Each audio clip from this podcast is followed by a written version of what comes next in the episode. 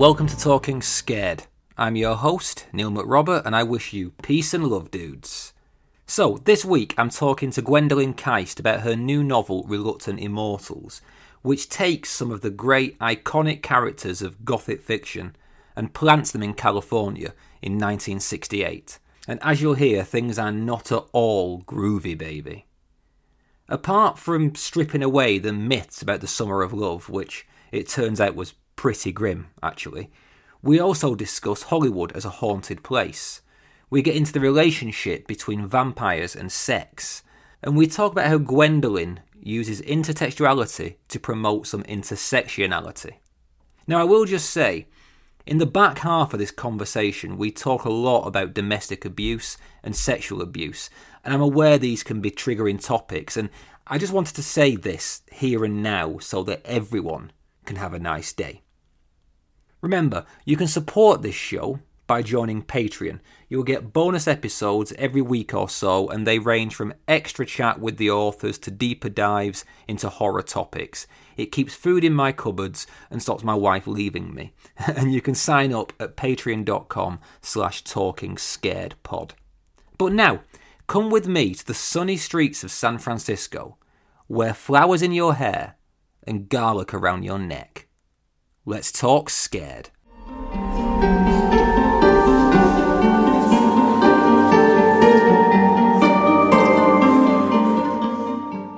Hi, Gwendolyn, and welcome to Talking Scared. How are you?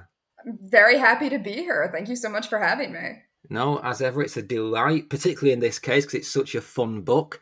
Um, we'll, we'll get to that in a moment. First of all, where are we speaking to you from? I am south of Pittsburgh in Pennsylvania. I didn't know that. I thought you were Ohio because of, I think maybe Rust Maidens misled me in that regard. You're in Pittsburgh. I grew up in Ohio. I'm I'm I'm from Ohio originally. And honestly, like Pittsburgh and Pennsylvania, they like border Ohio. So a lot of people are like, they're so different. And I'm like, they are different, but they're pretty similar in a lot of ways too. okay, I had a whole Ohio spiel to go. But I mean Pittsburgh really is becoming kind of the epicenter of the horror scene at the moment. There's so many big names coming out of that place, all the surrounds. Yeah, absolutely. Yeah, the, the next StokerCon is in Pittsburgh, right? Mm-hmm. Yes. Yeah, that seems quite fitting.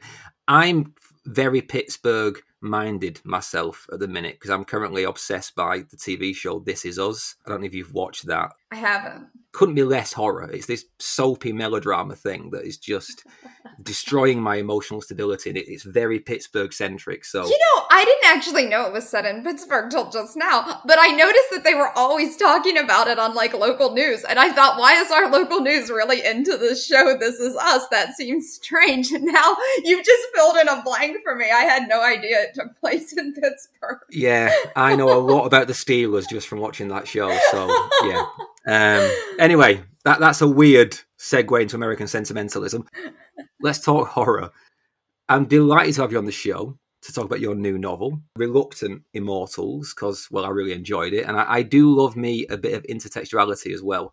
Mm. Um, we can get into all of that stuff. But the book is out today, August 23rd. Um, so at this point, I suppose, over to you for an introduction to this story. Yes, so Reluctant Immortals is the story of the forgotten women of Gothic literature. Lucy Westenra from Dracula and Bertha Antoinetta Mason from Jane Eyre, and they are the reluctant immortals of the title. They're living as the undead in 1960s California during the Summer of Love, and Dracula and Edward Rochester make a very sudden and shocking return to their lives. And so that's the horror adventure that we're really following in this book. Yeah, and I I know that you've written previously about both Lucy and Bertha, or or B as she's called in this story. Mm-hmm. You wrote about them in, in a pair of short stories. Mm-hmm. Can you tell us, I suppose, to start off a little bit, whatever, about those stories and, and what was the route from them to this novel? So the first, I think the one that was published first was uh, The Eight People Who Murdered Me, excerpt from Lucy Westenra's diary. It came out in Nightmare Magazine in November 2019, I believe. And it won the Stoker Award for short fiction for achievement in short fiction. And it's probably my favorite short story I've ever written. It just I, have always loved the character of Lucy so much in Dracula, and I never really felt like she quite got her due in any of the adaptations. And I always just wanted to know more about her. And they always say, you know, write the story you want to read. So that that's really what I did. And that story takes place, you know, at the same time period as Dracula, and it's her writing in her diary about all the people that she sort of blames for for why why she ended up, uh, you know, a vampire and, and ultimately staked after that. And so that's really, you know, the sort of the starting point for Reluctant Immortals. But around the same time, I also wrote a short story called The Woman Out of the Attic. It was sort of like a pastiche of this mad woman in the attic trope that that appears and reappears in Gothic literature in particular because I always like really wanted more from the perspective of that woman in the attic character.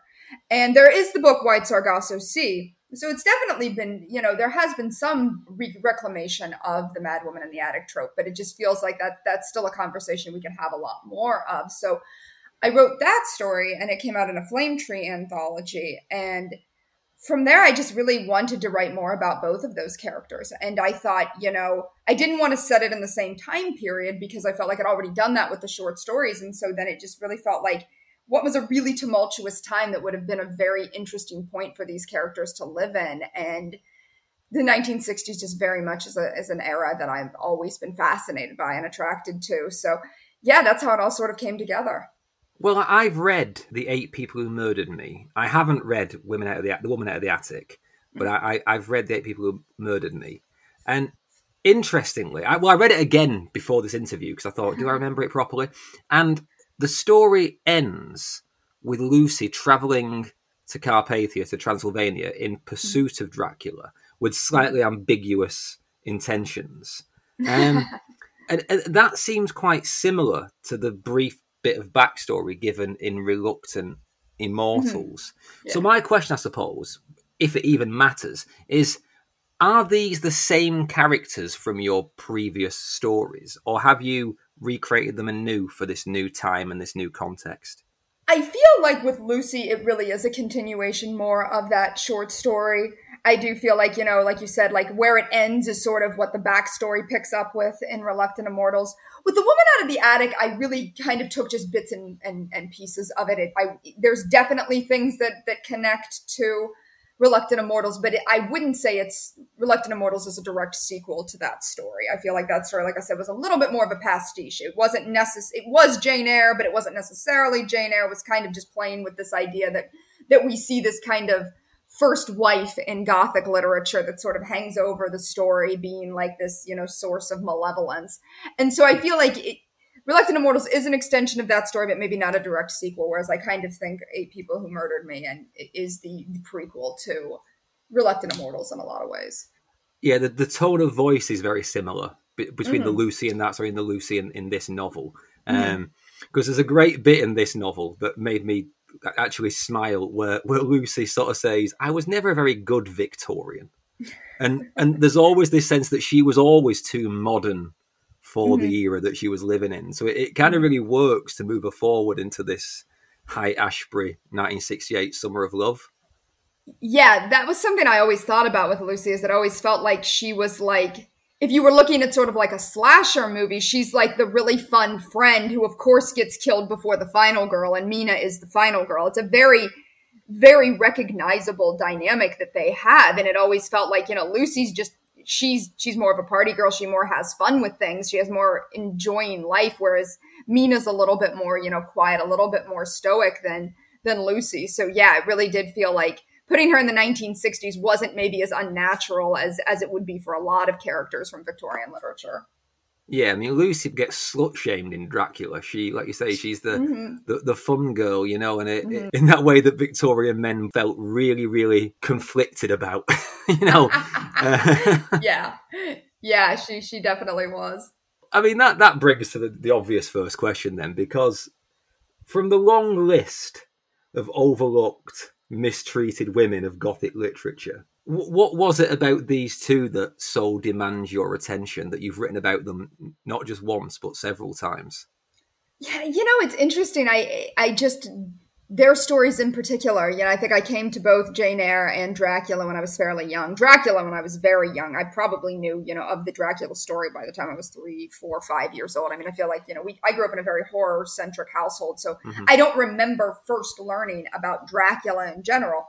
But I do remember my mom ordering, like, special ordering this annotated Dracula for my dad from England, which is like a big deal back in like the, this would have been the late 80s, early 90s, because it was like, it was hard to get special orders back then, especially we came from a small town. So that was like a big deal. And I remember when it arrived, it was like this big event that this, this version, annotated version of Dracula, you know, arrived at the house. And I asked, you know, more specifics about the story and had, you know, Mina and Lucy explain to me that, you know, Lucy dies and Mina lives. And I, I remember even as this like little kid, I'm like, why does Lucy have to die? Like right away. Like this was like my first reaction. Like, I don't understand that. She should be allowed to live too.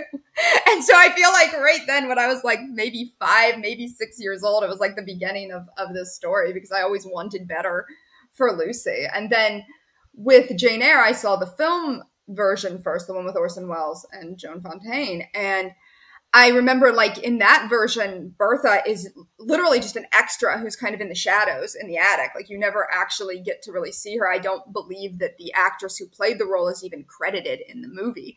And so it's like she's such an important part of the story, and yet she's very often not given very much time. So it was just both of those stories, I, I love Dracula and I love Jane Eyre. I love both of the original stories, but I always wanted to know more about those characters. So I think it was a kind of combination of of loving the original story so much, but then feeling like certain characters didn't get kind of justice done for them. So kind of wanting to do that. That makes sense, and, and they make a great pair as well because, well, as this conversation goes on, I'm going to delve more into the the kind of social metaphor of a lot of it because there's a lot going on under the surface, but right up top, you've got Lucy, who is a very strong-minded, angry woman um, with, with, with good cause. Um, who, and, and she is a mistreated and forgotten woman. You know, she's very much sort of a figure of, you know, a, a figure of feminism, I suppose, in the book. And then you've got Bertha or B, who is, you know, of mixed race. Uh, she's mm. Creole. She's also queer. And it mm-hmm. feels like in just these two characters picked from Gothic literature, you've managed to create this intersectional kind of web in a in a way that you're dealing with it. You can they're quite an efficient way to deal with a lot of problems befalling you know women and and particularly female bonds mm-hmm. throughout history. Yeah, you know, and that felt to me like a, a, part of why they were mistreated in the original stories. And that just felt, you know, very much like something I, I did want to talk about as an author, mm. because as much as these were problems sort of in the Victorian eras or in the 1800s, you know, there are still very much problems now. And so it seemed like something that, that, you know, I could really talk about and you can frame it you know, these are Victorian women in the 1960s, but a lot of these issues are still the same to this day. So being able to talk about that.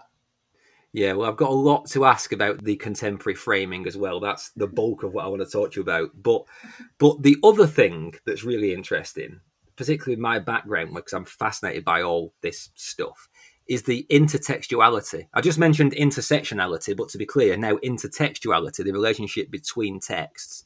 Mm-hmm. Um, at one point, I hope this isn't a spoiler. At one point, B has a conversation with Jane Eyre about quote that book with your name on it. so it's very clear that within the universe of Reluctant Immortals, the source novels Dracula and Jane Eyre definitely exist as artifacts. Mm-hmm. I don't really have a specific question except that that seems a tricky thing to navigate. you know, that was interesting because I feel like when I first started, you know, when I, I, I mapped out the story and that was still a question at the very beginning. And it's like, am I going to acknowledge Dracula and Jane Eyre as existing or are they not going to exist in this world? Part of it came down to the fact that especially Dracula is so part of the cultural consciousness that it's hard for me to imagine what it would be like without having Dracula as kind of our understanding of, you know, what what is a vampire? That's our main sort of way to understand what a vampire is. So it would be harder to be able to even explain, you know, this is a vampire to to the people yeah. within the story.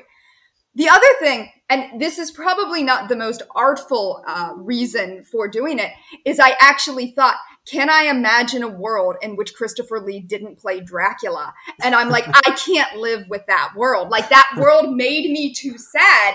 So I decided to really just lean into it and kind of go all in and say, all right, let's actually acknowledge this. If it's about these women and they're deleted from their stories, let's make these stories even bigger than just them, rather than it's just like these are two women who were deleted from their own narrative in, in their, you know, version of real life. What if there's just this whole narrative in all of you know pop culture and cultural consciousness that also deletes them, and that kind of was able to then speak to to to the actual you know what actually happened to these characters you know in in literature, and so it seemed once I kind of decided to lean into it, it seemed like there was no other way to write it, and that always feels good as, as a writer when you when you make a choice and then you're like, oh, I can't even imagine having not made that choice. I I like that kind of meta, you know, when you're acknowledging things because it's like what when I'll watch something and nobody knows what a vampire is or nobody knows what a werewolf is in horror, I'm always like, I mean, obviously eh, you could live in a world like that, and that's certainly a choice you can make, but because we all know what it is so much, it makes it so you have to spend time with characters getting to know a concept that everybody else is like looking at their watch like oh we've al- we already know what this is. This is just for the sake of the characters and i definitely didn't want that to happen yeah having watched rick grimes wander around without saying the word zombie for like 10 seasons you know i'm quite, I'm quite glad that we just got to grips with the vampire early doors because it, it does it gets a little bit torturous, doesn't it? When you're trying to like the, the contortions you have to go through so that mm-hmm. people don't understand these concepts. Yeah, um, I was going to ask, would this book work for somebody who hasn't read the originals? But then it struck me actually, for reasons we can go into, that maybe Reluctant Immortals is actually about the extent to which Dracula and Jane Eyre can't really be trusted as sources in the first place. So whether you've read them or not doesn't really matter. yeah, I mean there there's definitely that element to it. I did try to go into it thinking, you know, most people are going to have an idea of what a vampire is, an idea of Dracula, but they might not know the specific story. And with Jane Eyre, I think some people, I think a lot of people have heard of like that mad woman in the attic trope but they may not know the exact story. So I did try to work that in a little, a little bit throughout without it kind of hopefully bogging down the story. And I, I have talked to somebody, you know, who recently interviewed me who said that he did not know Jane Eyre at all and didn't feel like he he was lost at any point because I I tried to not only address the story but then also within Reluctant Immortals address like here's what happened in that, you know, that book with your name on it when she's talking to Jane Eyre, but then also kind of subverting that and saying, well, that's not what really happened. In some ways, these books were propaganda. And it's kind of like, you know, the, the idea of, you know, the victors write history. And that's kind of what, you know, in, yes. in Reluctant Immortals that is, has happened. Dracula and Jane Eyre within the context of this book were written by the people who sort of won. And now we're seeing it through the people who didn't. So I'm I'm getting really in the weeds now, and, and I'm sorry, listeners, you may not actually care about this, but I love these little knotty problems. So Jane actually says of the book that they aren't her words; that he, mm-hmm. meaning Rochester, got a mm-hmm. hold of them 1st mm-hmm. So yeah, there's there's that degree of patriarchal power that is actually mm-hmm. a massive theme in this book. That mm-hmm. he's basically overwritten her narrative, mm-hmm. but where are we supposed to think that Charlotte Bronte comes into all of this? Or does it just not matter? that is something that I, I very much thought of. Like, what does that mean about, you know, Bram Stoker and Charlotte Bronte? I kind of not, yeah, I would say maybe don't think about that. That's like this one place that I, I agree because I thought of that too. I thought that kind of deletes them from their own story. But, you know, in some ways, that's what, um, the Haunting of Hill House adaptation did with Shirley Jackson. They yeah, made it yeah. so that the the the one the one brother is actually the author of the Haunting of Hill House. So it's kind of like there's definitely correlates to making that choice. But I agree, there is something there that it's kind of like in a way sort of deleting Stoker and Bronte from that that narrative. So perhaps that becomes, like you said, its own kind of thorny problem. Well, actually, speaking of cinematic or televisual adaptations, that's the thing in this book because there's this whole sense then of distorted story. You know, what is the truth? Who tells mm-hmm. the story? Mm-hmm. Um, these people being elided from their own narratives and things. Is that why you set significant parts of it in Hollywood and in a drive-through cinema, nonetheless, to emphasize that idea of the technical and myth overwhelming the truth. Definitely. That was that was something else that it was like when I was thinking, you know, which way am I going to go with how meta this is going to get. I already knew it was going to be set in California in 1967 during the Summer of Love. I knew San Francisco was going to be a really big setting and from there it really felt natural then to have them start somewhere else, to have them start elsewhere. And and from there it was obvious to me to to go to Los Angeles, to go to Hollywood. And in particular, Hollywood was really interesting kind of phase at that point. It was kind of getting a little run down. Like it, the, the book starts at the Hollywood sign, and the Hollywood sign was a mess back then. Like it, it they they actually had this big campaign to like redo the Hollywood sign because it, it just was all decayed by that point in the 60s. So when it's talking about it, like just kind of like almost like flapping in the wind, it really was. So there was all this very gothic, decayed feel to Hollywood as a town at that point, and even in some ways, sort of metaphorically, because it hadn't really gotten its footing back from television. You know, everybody was like, "Oh, television is just going to be kind of like this this fad," and then it didn't. And so mm-hmm. Hollywood was kind of like at this place that you know we weren't yet into that kind of new auteur cinema that kind of came about in the 1970s. So it was kind of at this place where it's like, you know, it, it felt very gothic as well. So that that made a lot of sense to me. You know, to to set it there and then have them travel to San Francisco later in the book. Parts of it are at a drive-in and having their their mansion is very much based on the Sunset Boulevard mansion from the Billy Wilder movie. And, you know, having all of these references to kind of decayed Hollywood being there, you know, and that, that reflecting the fact that these stories are, you know, are often known. Many people come to Dracula and Jane Eyre first through the films, even before the books. Yeah, and as you say, it is the it's the waning years of the studio system, and it's mm-hmm. like I think sixty nine. The year later, we got Easy Rider, which is often seen as the mm-hmm. start of that yep. new, you know, yep. renegade cinema thing. Um, mm-hmm. Raging, but there's a famous book called Easy Riders and Raging Bulls. I can't remember who wrote it, but it's a great, great coverage of that period in, in Hollywood history. Um, you mentioned the mansion actually. Just out of interest, it's called the Dahlia Mansion. Is that a reference to the Black Dahlia murders? That's all I could think. Oh yeah, definitely. Yeah, absolutely. The uh, yeah Dahlia Hall later on. That's um yeah that that's the the house in San Francisco. Yes, it's definitely a reference to to the Black Dahlia. I've actually written a short story from her perspective too. That was in an anthology, I believe, last year. And so yeah, I wanted because you know that's also part of Hollywood history. That's very much something that I feel like even now, even though it's been wow a long time. I think it's been like oh, not quite 100 years yet since since that happened but getting close i think about 80 years since that happened. But it's very much a part of all those you know all those women who who go to hollywood with these big dreams. And a lot of people don't get those dreams and and kind of reflecting that and and what happens to to Bea and lucy Mm-hmm. Well, yeah, because you describe Hollywood at one point as a town full of dead girls and dead dreams. Yeah. Um, I- am fascinated by Hollywood as a setting for horror, and mm-hmm. I- am repeating myself a little bit, but it's been a while since I said this last time, so listeners go with me. I, I interviewed Kim Newman um, back in about a year ago now. Uh, mm-hmm. and he, you know, the guy wrote Anno Dracula and all that stuff. And it's just dawning on me now how much there is a bit of comparison between you and him because he wrote Anno Dracula, which is one of these books that takes you know all these famous characters from literary history mm-hmm. and puts them together in the way that you've done.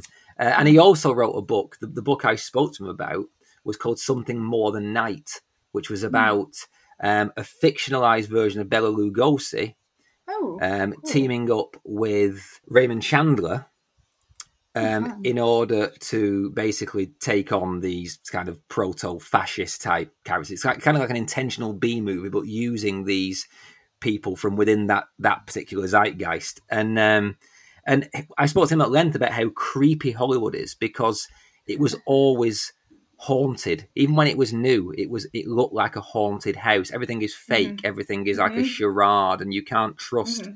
anything and it feels like those two books, yours and his, like bookends, where his was his haunted houses were gleaming, and your haunted houses are are run down and, and fallen apart. And it, mm-hmm. you, there is something oddly and uniquely creepy about West Coast sunlit horror. I think so. I actually really like well lit gothic horror because I think the you kind of lean into this idea of like, oh, it's going to be, you know, very mm-hmm. foggy and dark. But I, I love the idea of setting it in something very, very bright. It's it's jarring. It, it catches you off guard. Yeah, and, and you've mentioned now a couple of times about you always knew it was going to be 68, The Summer of Love, and San Francisco. And, and the book is split very much between LA and San Francisco, which feel like two different camps. Hmm. Um, mm. You know, and, and, two very different worlds. So I suppose I want to give you a chance to elaborate on that. Why did you pick that period and that place?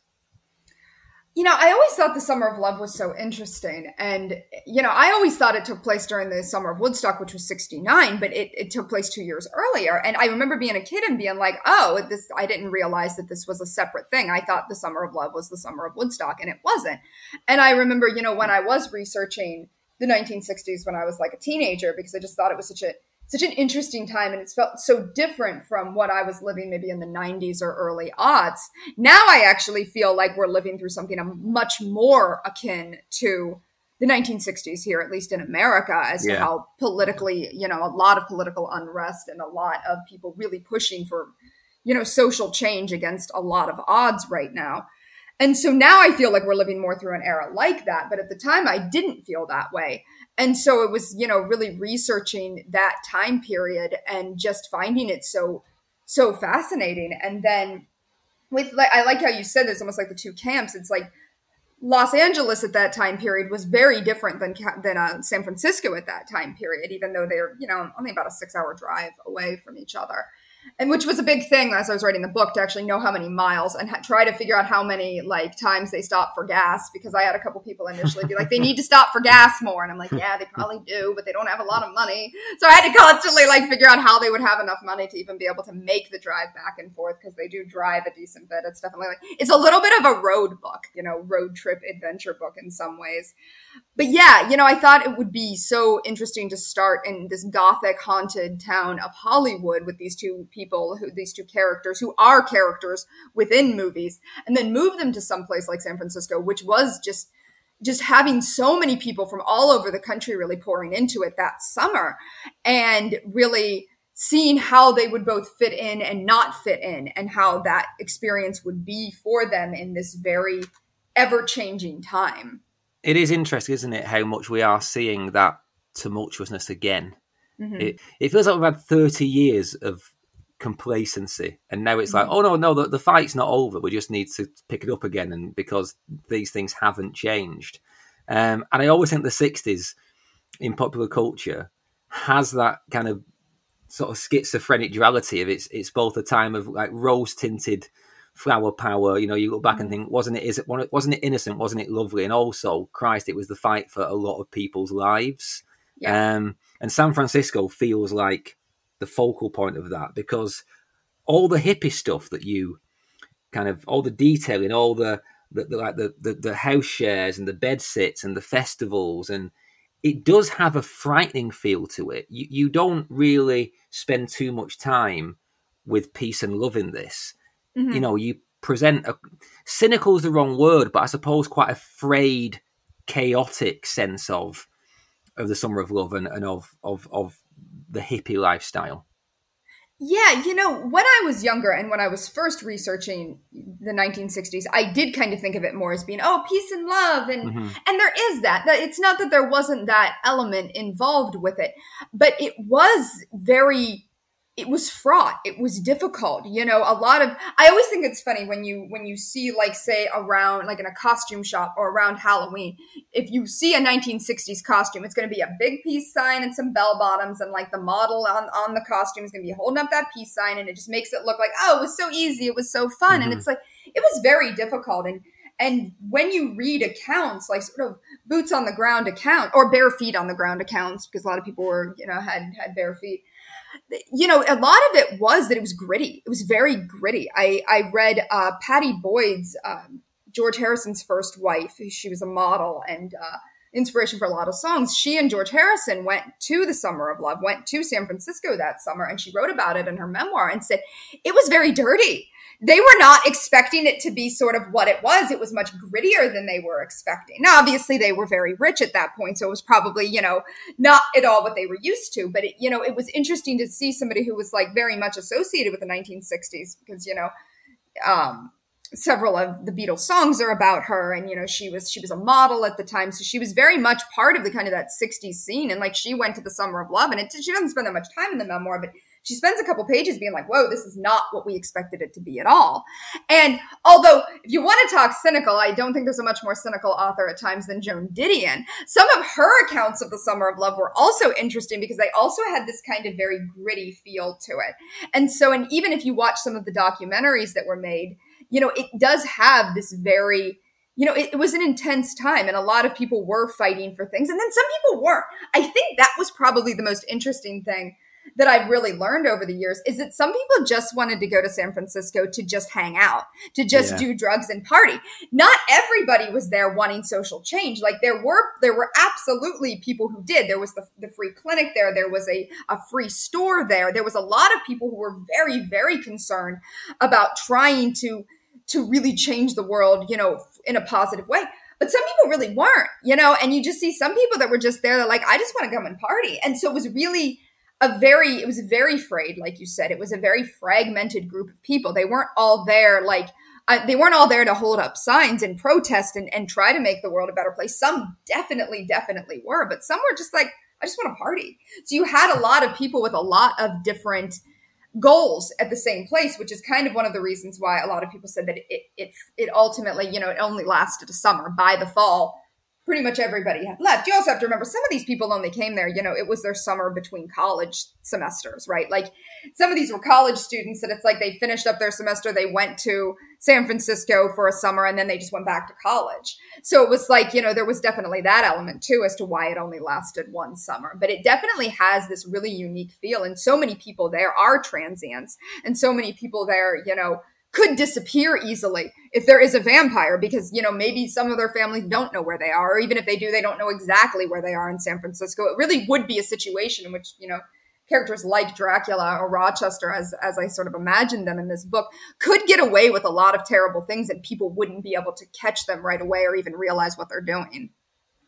Yeah well to make a really weird comparison it, it's kind of like the Chicago World's Fair in the mm. 1800s when Yes. You know, H. H. Holmes, the serial killer, was, mm-hmm. was plying his trade because he could, because people came from all over and no one knew who they were or where they were or, or anything. And it, yeah, it, it does feel like you've got Rochester and Dracula on the outskirts of this, just mm-hmm. preying mm-hmm. on people. Um. And it's also weird that that LA West Coast scene because they're surrounded by young girls, mm-hmm. and it, it's obviously creepy. And at times, it almost feels like you're satirizing the power and the I don't know the the the, the paper thin charm of a studio head or a movie director and the way that those kind of powerful figures prey on young women in that part of the world. Yes, absolutely. Absolutely. And that's something that, you know, we still haven't fixed. This is, you know, we're, we're 60 years, we're 65 years later, and we still haven't fixed that idea of like a studio head or, or a director having that kind of power. So yeah, absolutely. There's definitely a reflection of, of that dynamic in there as well. So that, well, that, that brings us with a swift handbrake turn into some of the more serious stuff in this book because with all this talk of intertextuality and shared universes, and particularly with the with the cover, which is this gorgeous kind of you know bright pinks and purples and greens, and the UK cover, which looks like something similar to the, to the, the, a poster from the film Almost Famous. You know, yes. it'd be very easy to come to this book expecting like a quirky pastiche or a sort of horror version of the Marvel crossover movies, you know, mm. something ironic. But in reality, Reluctant Immortals is it's overtly concerned with some really serious topics like around gender and violence and exploitation. And I suppose as a broad question, what are your thoughts on that? On on pursuing those subjects within a type of story that usually trends towards the wry and the glib?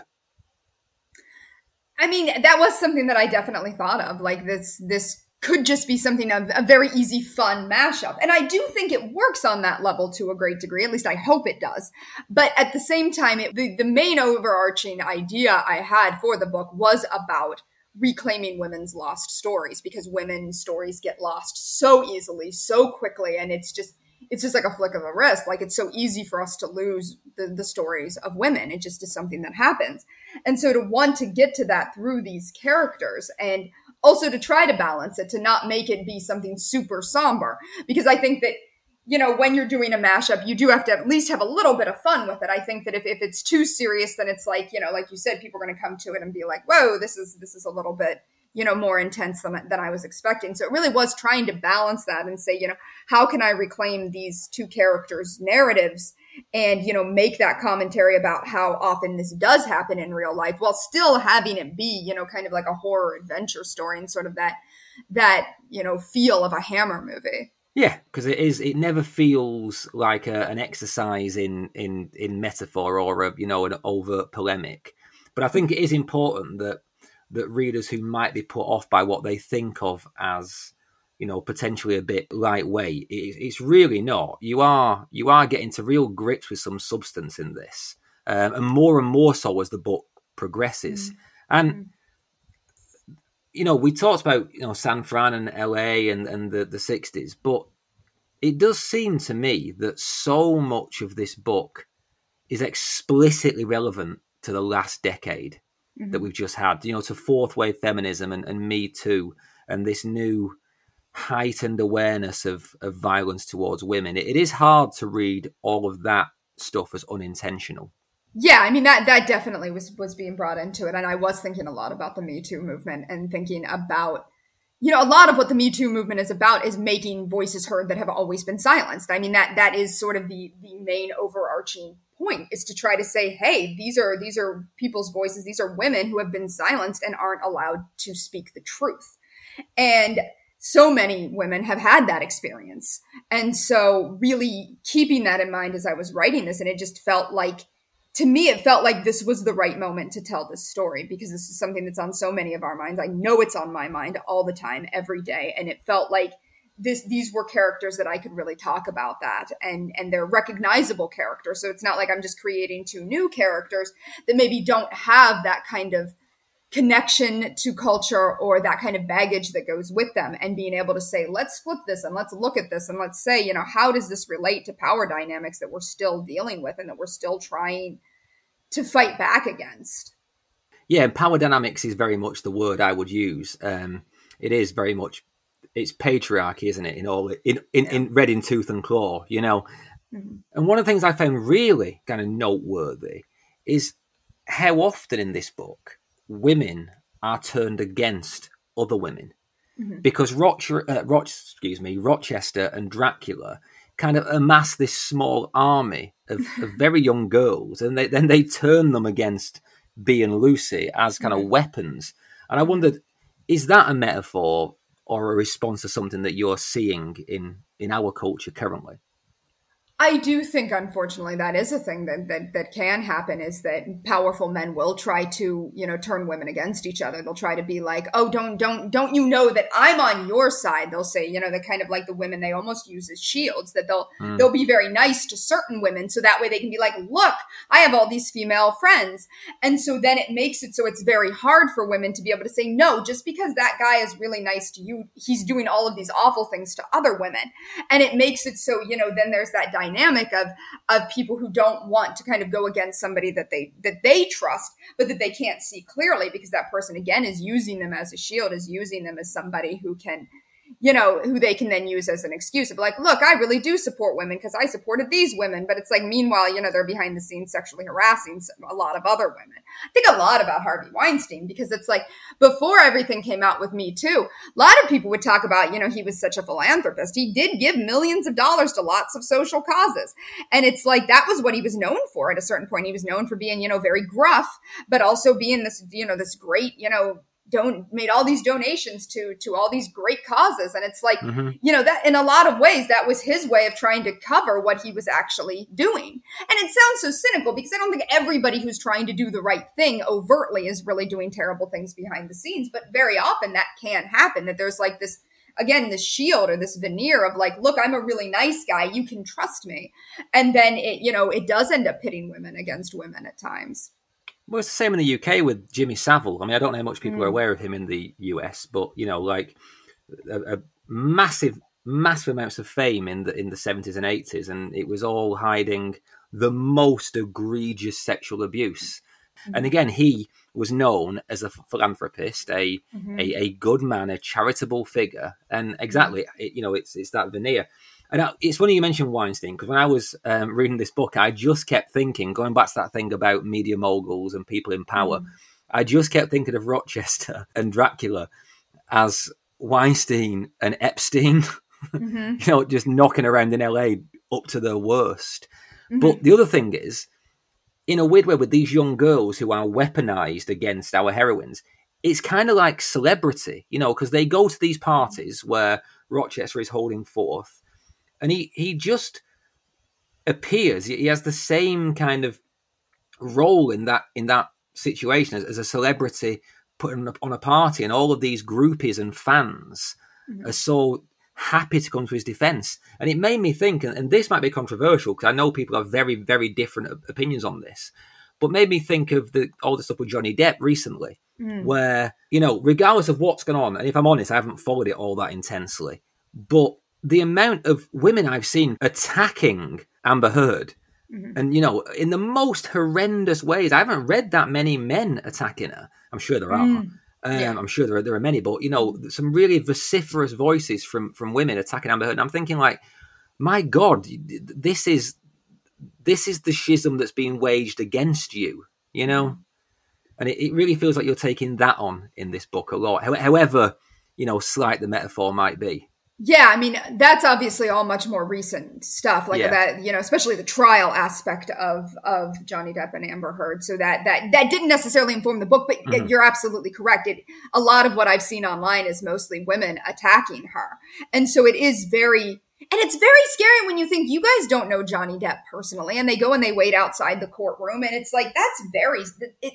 It's scary to me that people want to get so involved in a in, with these celebrities in this way that like you don't know what happened you you weren't there in the room no matter hmm. what mm. and like you know it is scary it, it's frightening to see you know that weaponization of especially women against women and i feel like that's such a part of the patriarchy it's such a part of how the patriarchy continues to work it's because you know, it's not just men who are doing this to women. It, it's often getting women as the foot soldiers to hurt other women with this, I almost this promise of, you know, well, you'll be one of the good women that will treat right. And that's just so, so scary to me because that's, that that like it, so many of us even in ways that maybe we don't realize can be complicit in that you know we can all be complicit in doing that to some extent hopefully most of us less so than others but it is scary. It does feel like this entire system is built this way and it it just keeps replicating itself over and over again.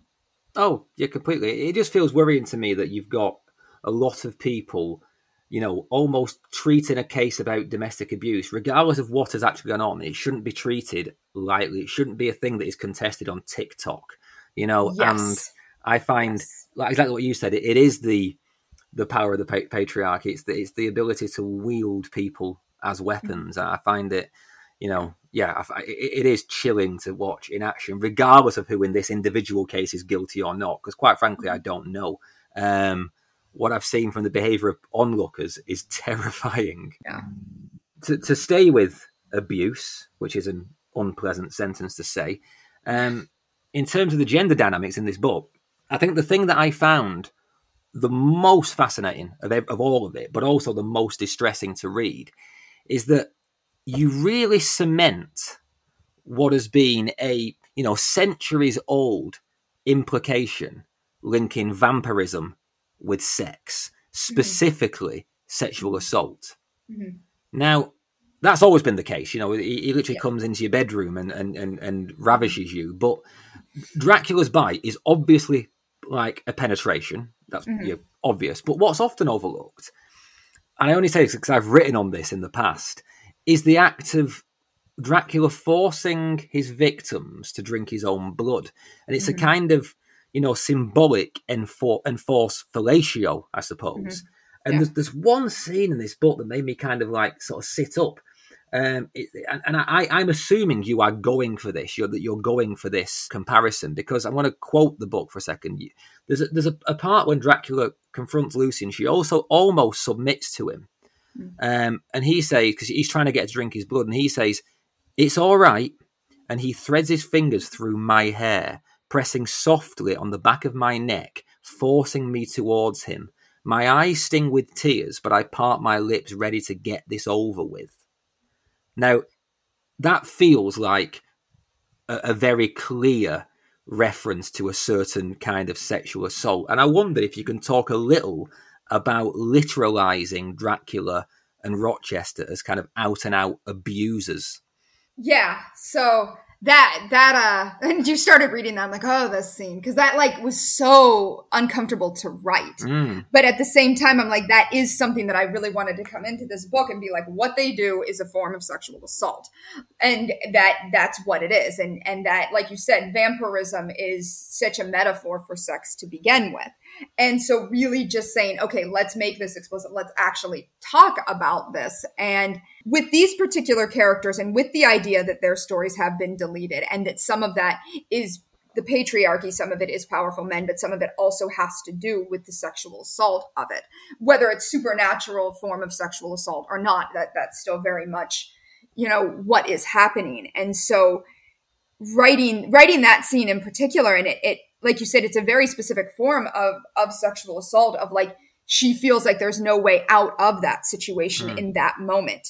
And so it, again, it's very, it's, it was very uncomfortable to write. And, you know, she, she does, she does, you know, extricate herself from that particular moment. But it, it was something that, you know, I did want to deal with. And I did want to say, you know, this is what's going on. And this is, you know, what she's fighting against, but also, you know, what you know the whole world you know the whole society even within the kind of the supernatural construct is is constantly putting her in this position where this could happen all the time and how scary that is for her and how much she's doing everything she can to try to break down this system so this isn't how it's going to be for her but it's also not going to be like that for anyone else mm-hmm. yeah yeah, I mean it's it's quite a triumphant story in the end. There, there's one part where where Jane Eyre actually decides to do something because she's been kind of back and forth with is she good or is she corrupted or whatever. And there's one point where she decides to do something, and and Lucy says, "I, you know, she and, and she looked like the girl she used to be." Mm-hmm. And I found that quite moving because they do overcome, and and they, they, you know, it's not a spoiler to say they do. They are victorious over some of this stuff, and it it is a, a pump moment. Um, but you mentioned sort of that being uncomfortable to write, and I'm going to ask quite an uncomfortable question. Okay. And I'm going to be very careful how I ask this because it's very easy to, to give the wrong sense of what I mean. Um, in that quote I just read to you, I actually left out one statement for rhetorical purposes because Lucy doesn't just say that Dracula was forcing me towards him. She also says forcing me towards what he knows that I want. Ah.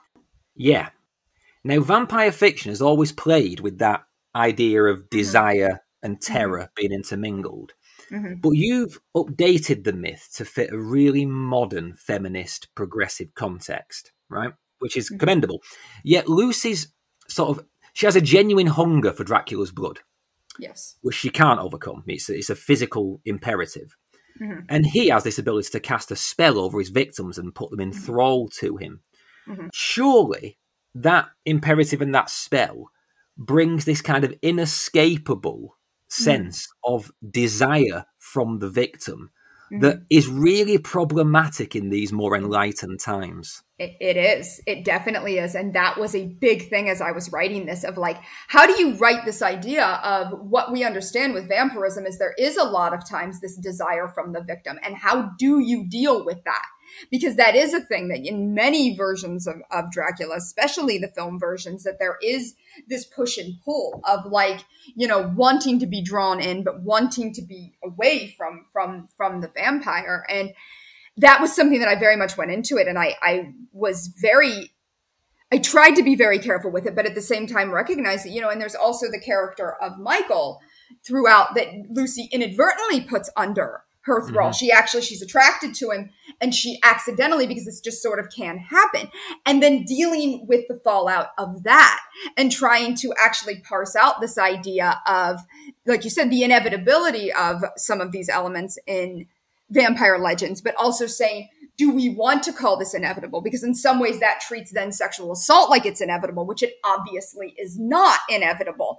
And trying to parse that out in a way that it does get in again into thorny ground. It's thorny issues of saying, how do we talk about this? How do we talk about the vampire? How do we deal with the elements of sexual assault that are involved? How do we also deal with desire? And some of it I think can come down to the fact, and this gets into really uncomfortable territory, that sometimes somebody is, you know, sexually assaulted by somebody that they were attracted to, but they didn't want to have sex with them at that moment. Or they mm-hmm. didn't want to have sex with them in that way. And, you know, it was, it, it's, it's not a lack of desire all the time. Sometimes it is that I want to be able to have my boundaries because I have a right as a human being to have boundaries. For a long time, I know in America, there, man, and this is getting really, really sad topics of conversation. For a long time, we we didn't have any marital rape laws because the idea was as a woman if you're in a marriage then of course you want to have sex with your with your husband and that's obviously not true. And so it took a long time i think here for us to even be able to recognize that marital rape can happen because we have this idea that every single sexual assault is some stranger in in a dark alley and that it's never somebody that maybe you do love or maybe you do trust and maybe you did consent to have sex with them at one point, but you didn't today. And that's all that matters. It's, it's, you know, with Lucy and dealing with that, it was very hard because it was like, she is drawn to Dracula, whether because of the thrall he put on her, or maybe she would have been attracted anyways, but she doesn't want him to do what he's doing to her. There can still be this desire for him, but also saying, but I don't want it to go this far. I don't, I, I have these boundaries because I have a right to have these boundaries as a human being. I can be drawn to you. I can be attracted to you. I can even, you know, say that I'm attracted to you, but that doesn't mean you can just take anything you want from me. And having that idea of, you know, people are allowed to say I'm, I'm attracted to this person, but they can't do this to me. That's a very good answer. Um, yeah, because I, I kept thinking that it was one thing to write this stuff in 1897 when, let's be honest, largely speaking, we didn't really think about these things as rape. We thought it as you know, we thought about it as in an entirely different, uglier context. Um, mm And I, I, was thinking, like, you know, how once we've recontextualized the sexual act, that then mm does inevitably make all the, the the stuff around all the metaphor way more problematic. It, it does. You are right. You you can have desire on the part of the bit of the victim without it victim blaming in the moment. Yeah, that's mm-hmm. the um, that's a better way to engage with that topic, I suppose. Yeah. Yeah, and something that I don't feel like we're at yet as a society and we need to be is having more nuanced conversations about sexual assault because again, it usually is treated as you know, you're going to be attacked in a back alley or you're mm-hmm. going to be drugged. And that happens. Those things happen. I don't want to diminish that. That absolutely happens. But when you look at it, a lot of times, the, you know, the victims know the, the abuser. They know them. And, you know, that, that's still, most sexual assaults are not in a situation where it is somebody that maybe they're attracted to, the victim is attracted to anyways. I still think the bulk of sexual assaults still happen, you know, in, in, in different contexts. But I think the ones we struggle with the most as a society are the ones where we're like, oh, you know, they they were dating this person. So how could they possibly have been assaulted? Or you'll see these really ugly cases where they'll have broken up and you know they had dated and presumably had had a sexual relationship and then you know the the perpetrator rapes sexually assaults the victim and then it's like people have trouble being able to understand that that can still happen just because the victim consented one day does not mean they consent the next day. And then it gets even more difficult that there are times that then the victim will maybe continue to be in a relationship with this person afterwards. And then people are like, well, it couldn't have been sexual assault before. And it's like, it absolutely could have been. Again, like going back to those marital rape laws, like you yeah. could stay in a relationship. There could be a lot of reasons. Maybe it's because of the abuse and there's just this cycle of abuse going on. You know, there's a lot of reasons why people stay in abusive relationships. But this idea of, oh, well, if she stayed in a relationship, and I'm saying she, it obviously is not always in those gender dynamics, but for the sake of this conversation and the book, that that's how I'm just talking about it. But oh, if she stayed in the relationship, then obviously it couldn't be sexual assault, but it could still absolutely be sexual assault.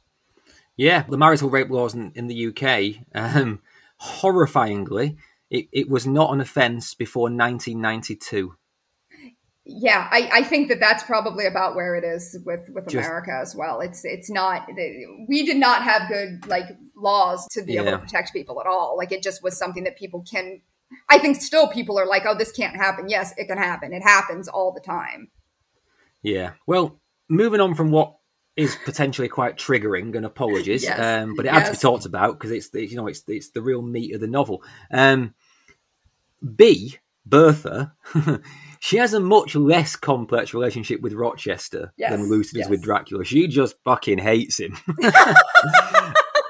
does. and, and I, I quite like that. I, I enjoyed the, the balance of that. Um, but we haven't talked much about B, and we haven't got that long left. But you do give us this really cool sort of supernatural backstory to B and Rochester and their mm-hmm. immortality and their mm-hmm. bond. And you don't have to go into, into too much detail if you think it's a spoiler, but was that entirely of your own imagination, or is there something in Jane Eyre that I'm just forgetting about? Mostly, you know, from from my imagination, but I do find it interesting that you when you read a lot of criticism about Jane Eyre, you do have people who bring in that there's not overtly supernatural elements, but there's almost at times suggestions of supernatural elements that they're kind of very oblique, but that that, that is something that you can almost imagine. I think there's even people who say that, you know, uh, Bertha is almost described as being like a vampire.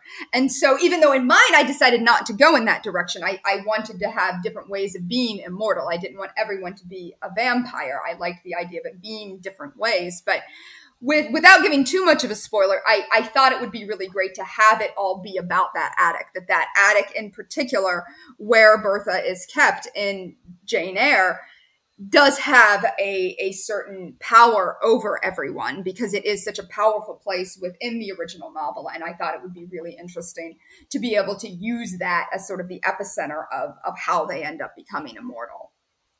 Yeah, and it, it gives some nice sort of icky body horror elements to things as well, which was a nice little, nice little touch on top of everything else.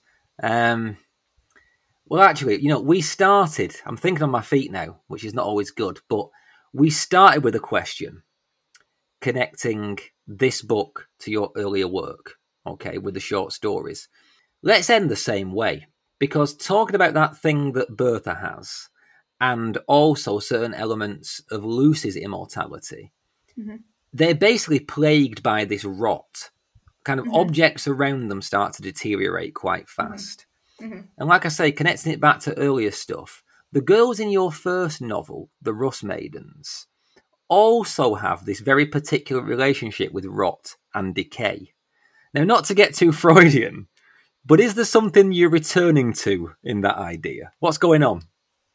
Definitely. I, I think because I grew up in the Rust Belt in Ohio, that it's just like rot and decay are, are kind of everywhere. And honestly, I feel like they're pretty much everywhere in America now. I feel like we are, we physically are, are a country of a lot of decay. There's just a lot of abandoned buildings, a lot of abandoned factories. You know, our infrastructure is not the best. And so I feel like that's such an American idea. And so, you know, both those books, you know, The Rust Maidens takes place in Ohio, Reluctant Immortals takes place in California, but I feel like they are very American books. I think be that as it is, you know, I'm a very American writer. I very much write in America and I write with the things I've seen and the things I've experienced here. And there is a lot of rot, there is a lot of decay. And some of it is a kind of spiritual or moral decay that we're, we're going through now more than ever here in America. And so I feel like, you know, that, that physical representation of the decay is very much being reflected, you know, politically and socially and what, what we're going through. And so, mm-hmm. yeah, that's something that I just always return to. And it's something that I feel is so omnipresent.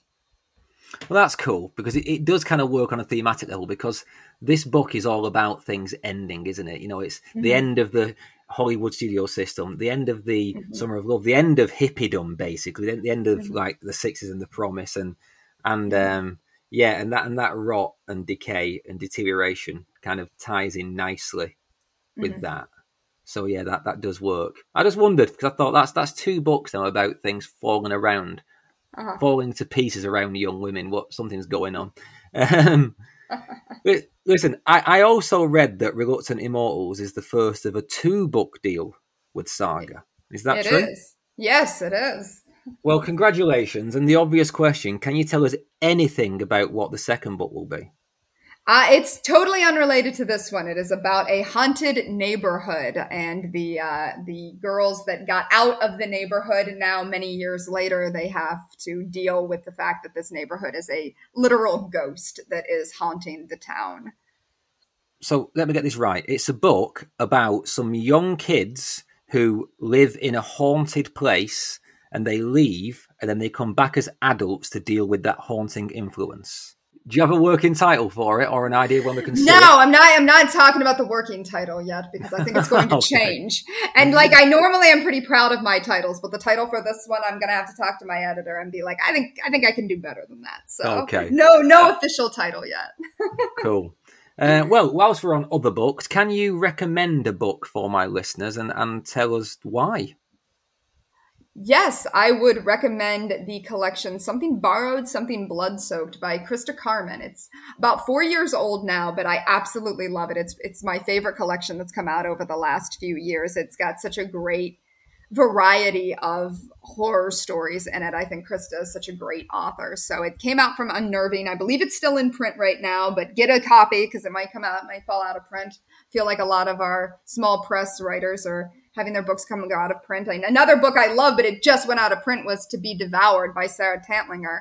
And so that that's a great one too. So either one of those, if you can get a copy of them. Okay, that's that sounds cool. I haven't heard of Christa Carmen, and I always like new names. Um, and I always think collections are good ways to get into new authors, so I, I will check that one out definitely. Yeah, that sounds great. Um, my last question, Gwendolyn. I ask everyone this, but what truly scares you? The loss of self, losing who you are, either to the world or to circumstance or to time. Wow, that's an existential one.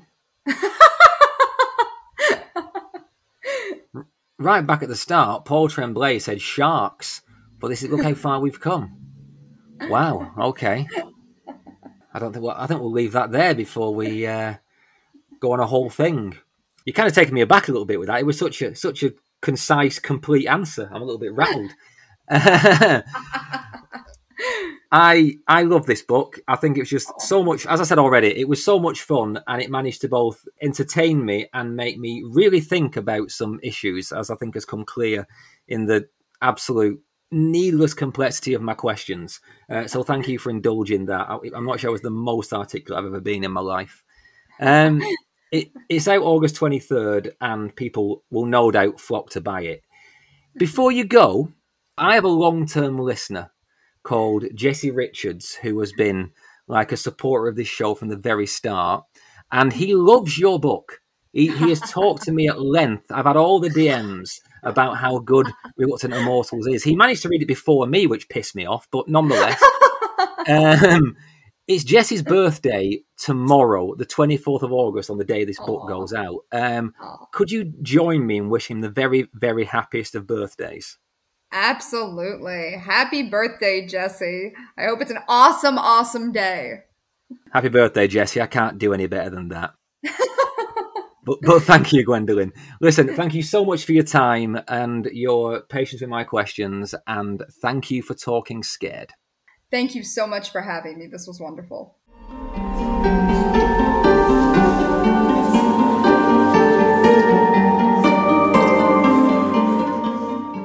So I didn't expect to lead off that chat with This Is Us. Seriously though, have any of you watched it? I'm obsessed. It's basically a Springsteen song in TV form, and it's one of the best human dramas I've seen in years for those who don't know, and, and I'm always behind the times on this stuff. I've still not even started watching Sandman. I never finished Breaking Bad. So yeah, do not if I say for those who don't know, I generally mean me. But for those who don't know, it's basically a multi-generational drama about an American family. And though the stakes never get that high, it confronts a lot of contemporary issues, but it's just lovely. See, not everything I consume is horror or even dark. I'm a real sentimentalist when it comes to fiction, though weirdly not in real life. That said, it's not horror by any means, but This Is Us does really drive home the idea of mortality and aging in a way that has got me and my wife completely freaked out. And mortality, obviously, is a big theme of Gwendolyn's novel. Like I said, the cover and even the synopsis at face value could give you the wrong idea that this is a frothy, fluffy confection, when in fact it's a dark tale about the weight of living forever with your trauma. And that's a weird balance, actually, because I think I've made it sound too dark there. You know what? Just read it and, and judge for yourself, because I think Gwendolyn's balanced it just right. It's both massively enjoyable and insightful about all the problematic shit that we just talked about. And I do think we managed that stuff quite well. I know I was nervous asking some of those questions because it's so easy to say the wrong thing or the boorish thing or the ill considered thing or the thing that gets you cancelled off Twitter insert, you know, and, and Gwendolyn was very open to my questions and very, very nice about the fact that I wasn't all that articulate this week. I think because of my nerves about some of the topics. But but yeah, we got through, and I hope that you enjoyed it, and I hope you now want to read the book even more because you definitely should. And speaking of books, I've been head down in mine all week, guys, because I'm writing this big, big thing about Stephen King, and I'm currently about 60% of the way through, and I've already written 7,000 words. So who knows when that'll be finished? Hopefully, you'll see it soon, and, and hopefully, so will he. And also, talking of famous authors, you may have seen the exciting news that I posted that Margaret Atwood has agreed to come on the show next year. Margaret Atwood. this is frankly ludicrous, and I'm going to imagine that it falls through at each and every point before we actually record. The weirdest thing is, I've been having a sort of ongoing Twitter DM chat with Margaret for the last few weeks since she followed me on Twitter. Can you imagine the pressure of writing a DM to Margaret freaking Atwood? Honestly, my nerves are shot. Speaking of Twitter, etc., you can find me there and on Instagram at Talk Scared Pod. I'm currently doing a giveaway of Chuck Wendig's new book, Wayward. It's a massive thing and it's a follow up to Wanderers. And Chuck will be on the show in November to talk about it, and you can win a copy three months early. So go to Twitter, find the top post, I think it's pinned there, and enter.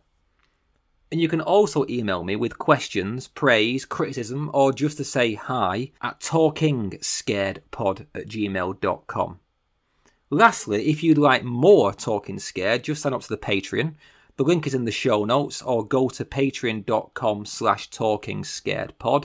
There's loads of stuff there. I just recorded a deep dive into House of Leaves with Rain King, and I'll be doing a in-depth chat about California Gothic with eminent scholar and ex-colleague of mine, Bernice Murphy. That was inspired by this episode, actually. That's you know all about the scary corners of California. So yeah, plenty of ways to get in touch get engaged, and support the show. I'm back next week with Zinni Rocklin talking dystopian sea stories and eldritch horrors in Flowers for the Sea. That book came out last year and it's very short, so you may have a chance to get it and read it by next week. That's then. For now, pass the pipe, do the fish cheer, and make love, not war. Read good books, and remember, it's good to be scared.